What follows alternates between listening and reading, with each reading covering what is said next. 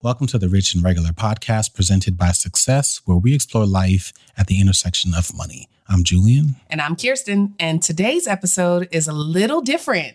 It's actually a replay of a live podcast recording that we did in partnership with Morningstar at their annual investor conference a couple weeks ago. Yeah, it was in Chicago. Uh, Morningstar is headquartered in Chicago, and we had the distinct pleasure of traveling to Chicago, meeting with a bunch of advisors and a bunch of people in the financial services industry. It was really, really cool. Uh, we were asked to do a couple of things, but I think the highlight of it all was to record a podcast episode live in front of, uh, I would say maybe about 50 people. Yeah. Yeah, it was really exciting. We were right there on the trade show floor. There were tons of people watching while we were recording. It was kind of odd, different, uncomfortable, but cool at the same time. Yeah, so. I think the hardest part was because we knew it was a podcast, but there was also a live audience. We didn't know what voice to use. Right. So you may hear us like presenting at certain parts of the of the episode versus just talking to y'all like we normally do because there were people in front of us.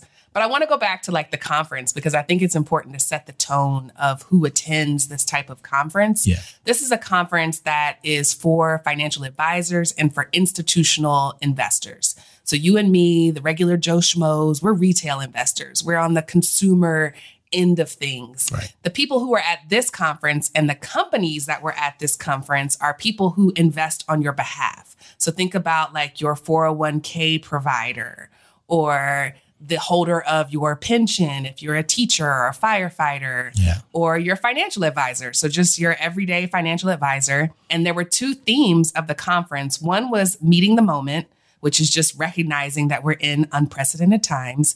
And then the other one was this evolving investor. So, this idea that yesterday's investor who could expect a very linear life path and a very simple investing strategy is kind of going away.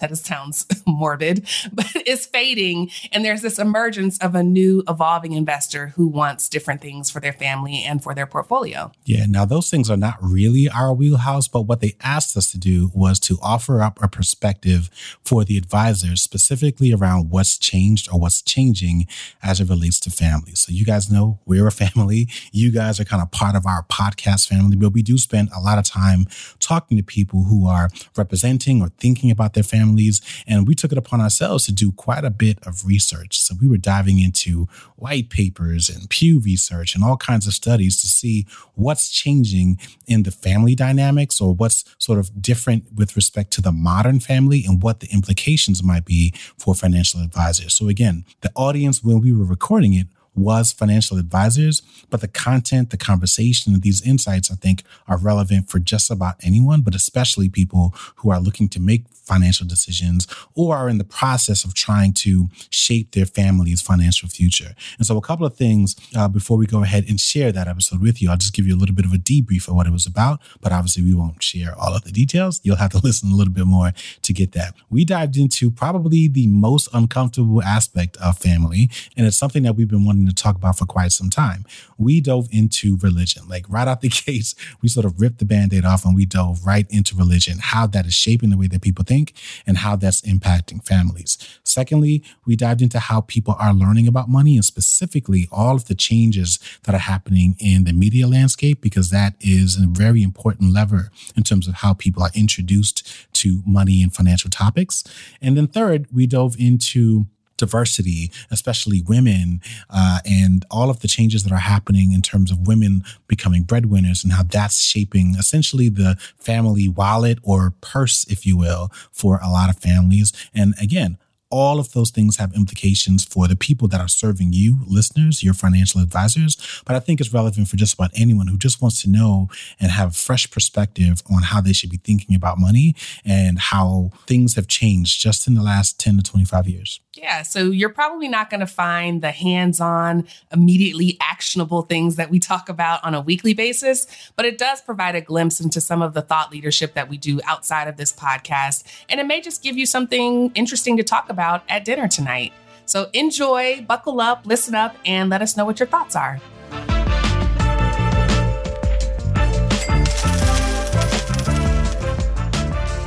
All right, welcome, welcome, welcome to the Morningstar Investment Conference. I'm Julien Saunders. This is Kiersten Saunders. If you don't know who we are, we're a lot of things. We are authors, we're speakers, we are multimedia creators in the personal finance world. Uh, but today we're really going to focus our time and our energy on just one of the things that we do, which is podcasting. We have our own podcast, which is called the Rich and Regular Podcast. Uh, but today we're podcasting or creating an episode in collaboration with Morningstars. So welcome to everyone that's here in person. Welcome to everyone that's watching online. Perfect. Hi, everyone. Like you said, I'm Kiersten, and we actually want to make the most of our time together. So we're going to jump right in. Today, we're talking about the changes to the modern family. We're going to talk about what's new, what's changed, and specifically what financial advisors and what the financial industry, financial services industry should be paying attention to. Because the last couple of days, I've walked around, I've heard a lot of the conversations that are happening. We know that you're talking about the big wealth transfer that's going to go from baby boomers to millennials and how the face of decision makers is changing. I've heard you talk about how the evolving investor invests based on their values. But we haven't really scratched the surface on what's guiding those values. And so that's what we're going to unpack today for a little while. It's a big topic, but I think we can crack it in about 30 minutes. All right, let's do it. All right. So I'm going to start with one of the more uncomfortable topics, which is religion. So, researchers have been predicting the decline of religion and more specifically Christianity for several years. And the question we have is what is the financial implications of this? And personally, I can think of several. Okay. The first is that some of the leading voices in finance are faith based and they distribute their materials through church communities. So, how does this inform relationship building and referrals? Do you or should you even use your own faith as a bridge to connect with future clients? The second one is that we know that people are waiting longer to get married and they're having fewer children. And so when you factor in this sense that there isn't going to be this huge religious obligation to do any of those things, how do you help them define a financial future that doesn't have the normal, and I'm using air quotes for those that are listening, the normal milestones that you may be used to in a lifestyle of a young person? And then you've got tithing, right? Which is a key part of Christianity. If you look at the survey and the research, only 8% of religious leaders say that it's not important at all. The other 92% of religious leaders say that tithing is essential or it's important even if it's not essential. So if people aren't tithing 10% of their income, where are they reallocating that money? It may sound insignificant, but if you do the math on the median income of people in the US being $70,000, assuming a 30 year period and consistent contributions, we're talking about $200,000. Where are they putting that? What are they putting that towards something else that they may believe in? Yeah, I want to talk about nuns.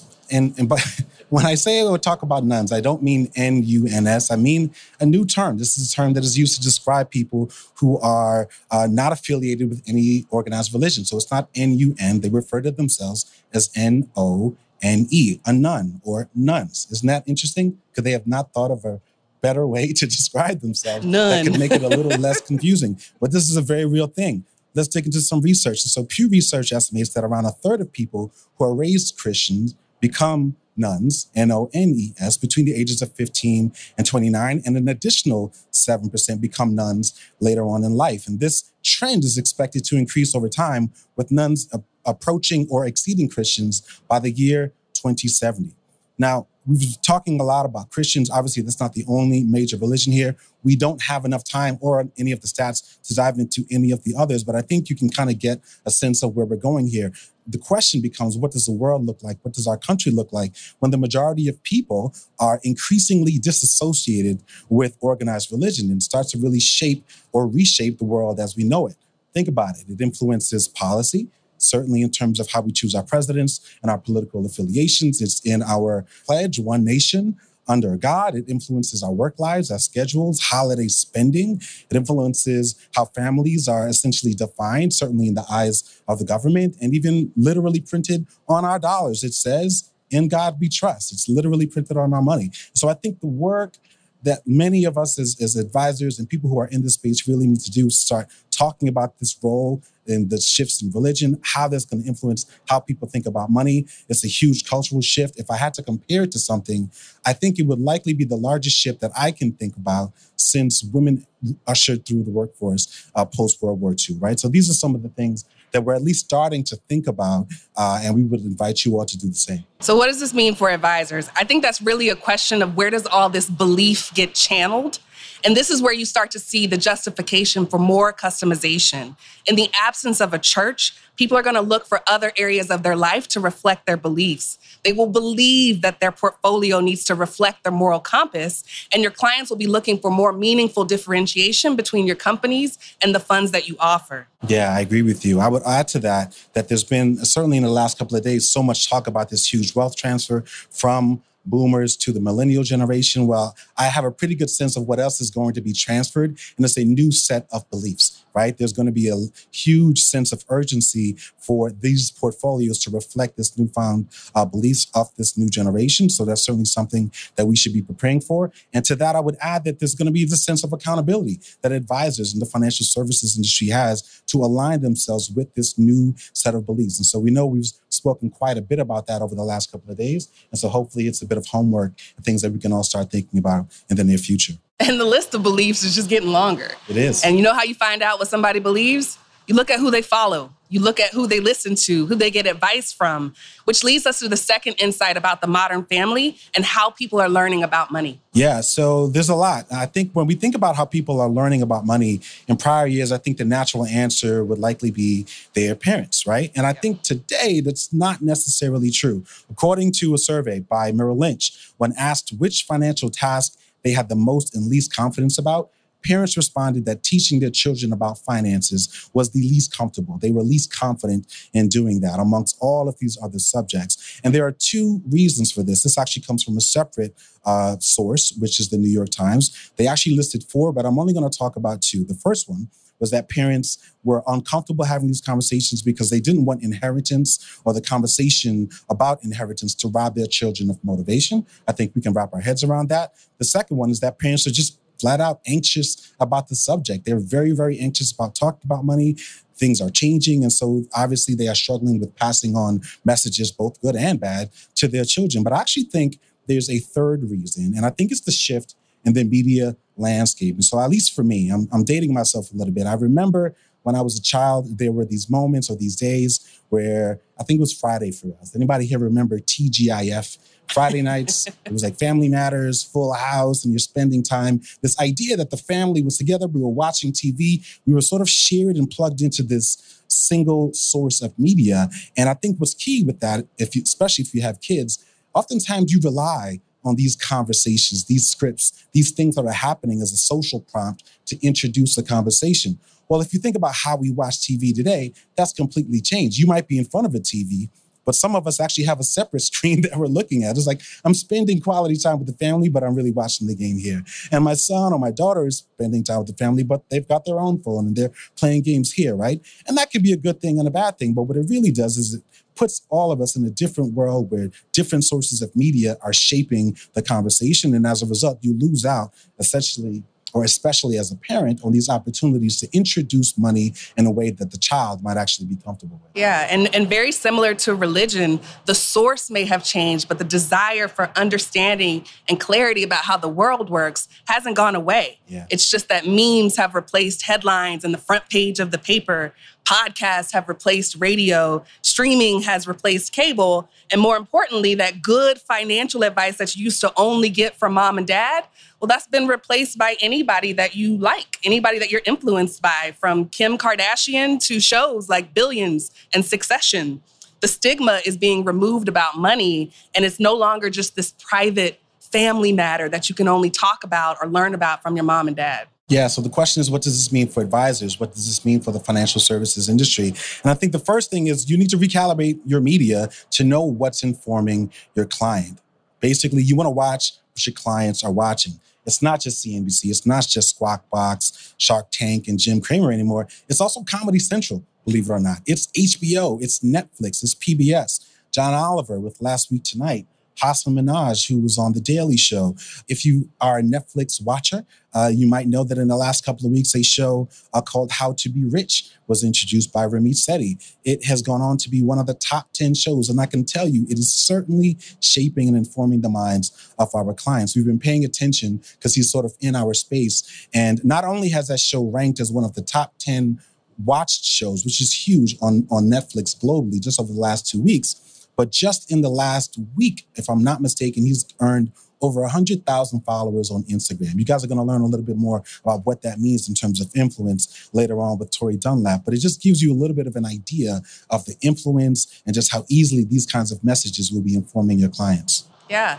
I think the other thing is to recognize that your clients aren't showing up cold and uninformed with a bunch of how to questions anymore. Yeah. They don't just want you to be their teacher, they want you to be their partner, and they've already been primed. They have, they're showing up with a rationale for what they want. And in some cases, they're also showing up with a role model who's already showed them how to get there. So you may need to revisit where your client lands in the life cycle or the customer journey while acknowledging the many influences they have beyond just their parents. And I think the third thing is that parents are going to need tools for themselves and for their kids. So think about it. If I've been investing with you for 15 years, you've seen my family grow. I no longer just need products and services for myself. I also want you to curate and vet this world of content for me. It just gives me a leg to stand on, and I'm able to counterpunch when my teenager comes into the kitchen with another wild idea about how to get rich. It just gives me something something to work with. So if you have a book recommendation or a podcast, a board game, a video game, yeah. a reel, a TikTok that you saw, maybe even one that you made, make sure that you include it in the newsletter or in the next interaction with your client so that they have an idea of some other form of content that they can offer their teen or their child. Yeah, even in our lives, just in the last two weeks, we've done a couple of talks. One was with a group of college students at a private university in Atlanta the other one was with an employee resource group for the Federal uh, Reserve Bank of Atlanta. And after both of those people's, about three people came up to us, each of them asking for tools, tips, what recommendations do you have for my children? They get it, but they don't quite know how to take that message and how to convey it to their children. Okay, so we've spoken about religion. We've spoken about how people are learning, learning. about money and the shifts in the media landscape. I want to look a little bit more closely into the pocketbooks and the wallets of the modern family. So let's talk a little bit about shifts in earning. And I'm going to throw a lot of data at you here, but the headline is that the days of the one source of income per working parent per household are pretty much over. So let's start at the top and, and, dive into secondary sources of income. So right now, 50% of Americans have side hustles, and it is not just the working class or the middle class. 62% of people earning over $100,000 a year also have side hustles, right? This is obviously additional income. The second part is the purpose of that secondary income because you might be thinking, great, more money, more opportunities to invest, more disposable income. And that's not necessarily the case as well. It also looks differently depending on the generation. Gen Z and millennials are going to have different purposes and approaches to finding those incomes. But more importantly, I'm going to talk about what's driving why people are finding these side hustles. Number one reason is the rise of flexible scheduling right? That's the number one reason. The fact that they simply have the ability and the time and the creative desire to do more than what they're doing on their primary jobs. The second one, I think, is a bit more obvious, and it's an attempt to fight the rising cost of living. We're seeing that especially in larger cities in the US, but we know we're seeing it and it's impacting just about everyone. The third one is one that I'm really interested in. And it's also this rise of entrepreneurial ambition. As someone who spends a lot of time in social media creating and consuming content, I know there's been almost hand in hand just as much content driving uh, people's interests in personal finance as it is around getting out there and giving birth to your new ideas, especially if it creates an income earning opportunity. But the last one is one that I know not too many people are talking about. And I'm also going to introduce a term that you may not be familiar with. I know some of us have heard the term underemployed, but there is now a rise of what is called the overemployed. Not overworked, overemployed. And so, what does that mean? That these are the people who are working two remote full time jobs. I should say two or more full time remote jobs. It goes back to that number one reason that I said the rise of flexible scheduling. Now, the data on this is unclear. And before I even get into the data, we know several people who are doing this. I'm willing to bet and it's making someone uncomfortable right now that there are a few people who are working multiple uh, remote full time jobs. I know some people who've worked upwards of four full time jobs remotely from the comfort of their homes. They rearrange a bedroom, they turn it into almost like a studio office. They've got four or five monitors to keep everything separated, different printers, different laptops, you name it. And these people are earning significantly more amount of money over a shorter period of time. And so obviously the way that they're thinking about retirement and investing is very, very different than it was in years past. Now, as I said, the data is very clear on this for good reason A lot of people aren't willing to sign up and say, yes, I'm one of the people who are doing this, and I'd be more than willing to answer your survey. I've seen some surveys that say upwards of 89% of remote workers are doing this. I've seen some say as low as 30, but I think we can just call it a wash and say that it's somewhere around half, depending on who you ask. All right, the second shift in income is around the rise in female women breadwinners. Over 30% of women in heterosexual marriages with dual income households earn more than their husbands. And what's really interesting is that women tell their spouses they earn less than their IRS filings suggest. And conversely, men tell women that they earn more. That's not true. That's definitely true. The data does not lie. Okay. and it's important to note that when I talk about women as breadwinners, it actually looks different across racial lines and family structures. So if you are a black woman, you are far more likely to be a breadwinner. And if you're a black mother like me, you are even more likely to be a, bre- a breadwinner. Black mothers are breadwinners in 84% of their households. Yeah, that was one of the things that I felt just when we started creating content. And it was one of the reasons why we wanted to have more conversations about money because it didn't feel like enough people were talking about that. Yeah. I want to move on to something that's uh, also a little interesting here. And that's that same sex married couples have a higher rate of dual employment and a higher median household income than opposite sex married couples. The difference there is around 13%. Now, within that group, around 58% of gay couples are married, with the remaining being partnered same sex male couples earn 25% more than same sex female married couples. And this one I thought was really interesting is that a larger share of same sex couples are interracial than opposite sex married couples. And so all of these things are sort of happening at the same time. And obviously, all of them have uh, an impact in terms of the way that we look at or target or think about who we're going to try to support, specifically when we're looking at household income. Yeah, so when you look at what that means for advisors, it means you need to look beyond just total income. You need to look at the source and the cadence of the income, find the rhythm of their income, because it may be a better indicator of their behavior, their risk tolerance, and their willingness to invest when you go deeper than just the big number.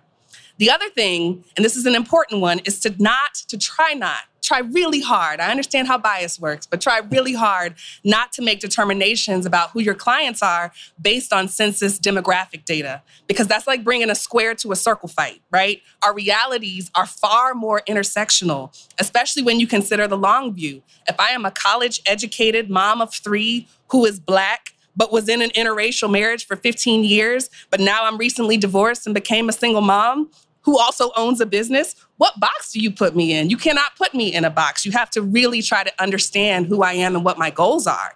And when you're when you have the ability to embrace diversity and understand it from that vantage point, it really becomes a competitive advantage for you and your firm going forward. All right, so we've tackled in about 20 minutes religion, we've solved all the problems there. Uh, done all the stigmas. Okay. We've uh, done a high level overview of the shifts in media landscape and how we think it's informing or at least shaping the way that people are learning about money differently than it was, let's say, even 10 years ago. We spoke a little bit about the shifts in household income and diversity. There are so many other ways that we could look at this. We obviously quoted quite a few sources from Pew Research to independent studies. We decided to stop there and say, you know what?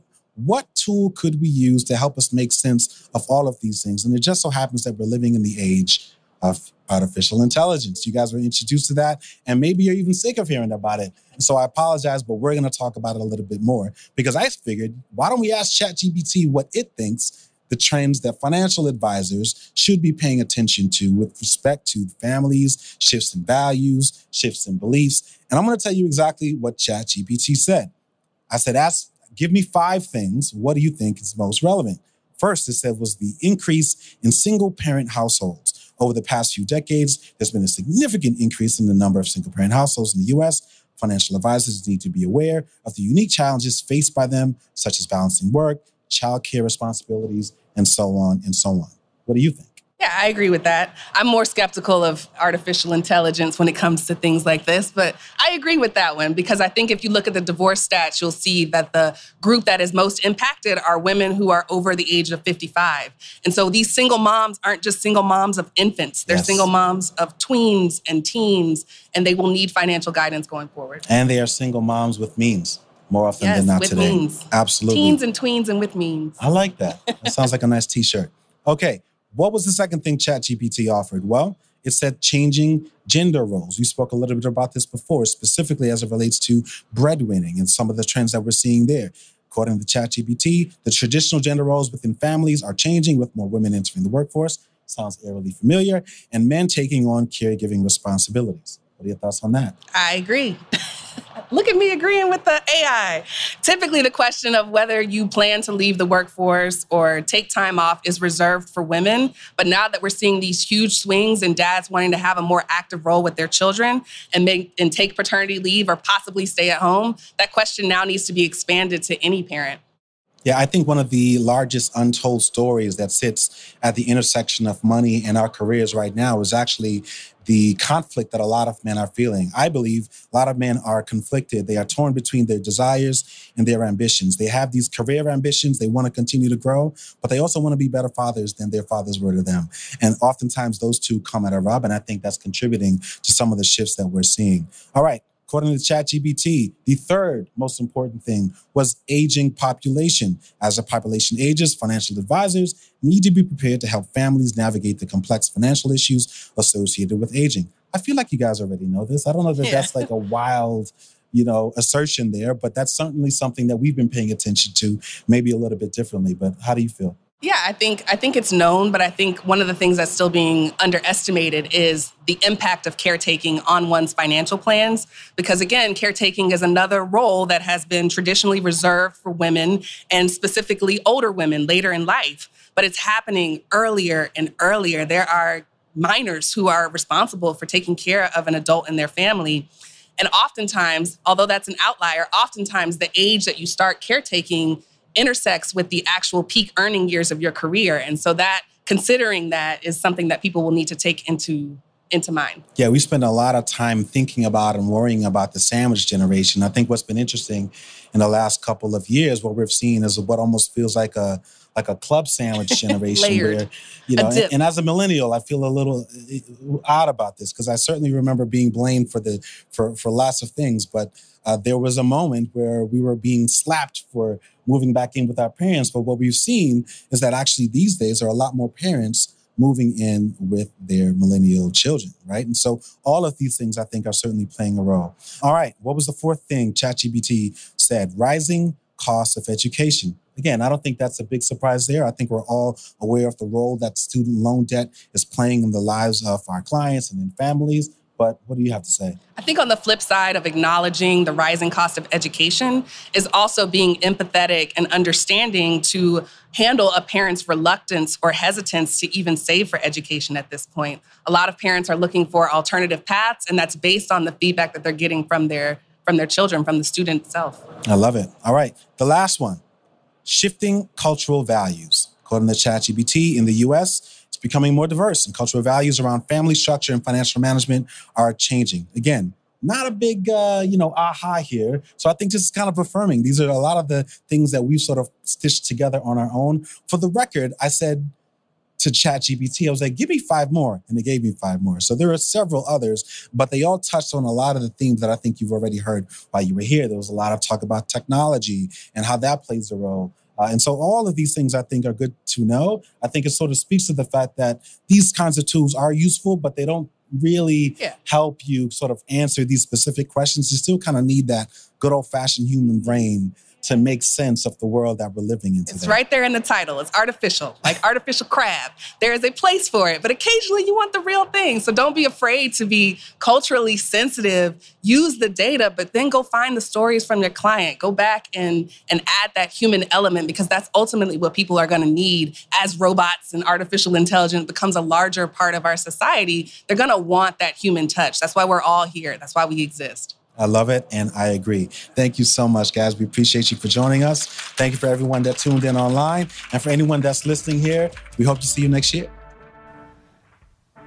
Thank you for listening to another episode of the Rich and Regular podcast presented by Success. If you like what you heard, head on over to the Apple ratings and review page or the Spotify ratings and review page because I learned a lot of you listen to this on Spotify and leave us a five star rating and review. We will see you next week with our regular programming.